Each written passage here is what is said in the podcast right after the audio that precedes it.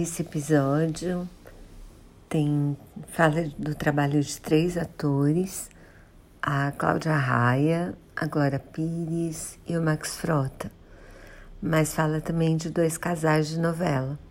Um é a Tancinha, que era uma feirante, maluquinha assim, bem espalhafatosa, grandona, se apaixona por um publicitário. Na verdade, ele se apaixona primeiro e conquista e ela é conquistada por ele. E eles fazem um casal improvável, mas bem simpático.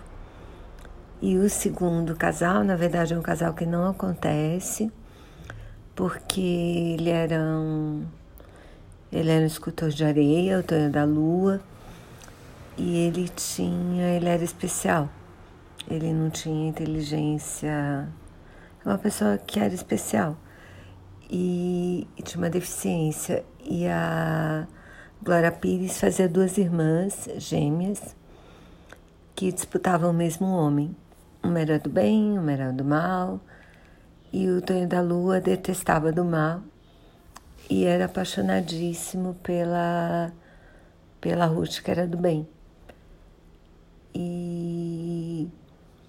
e assim, eles falam do amor dos dois, que na verdade, assim, no caso da Ruth, ela tinha um amor de irmã por ele, assim, queria ele muito bem, achava que ele era um amigo muito fiel.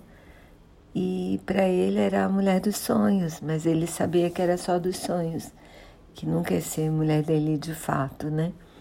Que a amizade ia ficar, o carinho ia ficar, mas o amor da Ruth era de outro. E é bonito o episódio, porque na verdade o Max Frota assim, se, assim marcou muito o personagem para ele. E, e assim, ele se emociona super contando, sabe? A história do Tonho da Lu e da Ruth.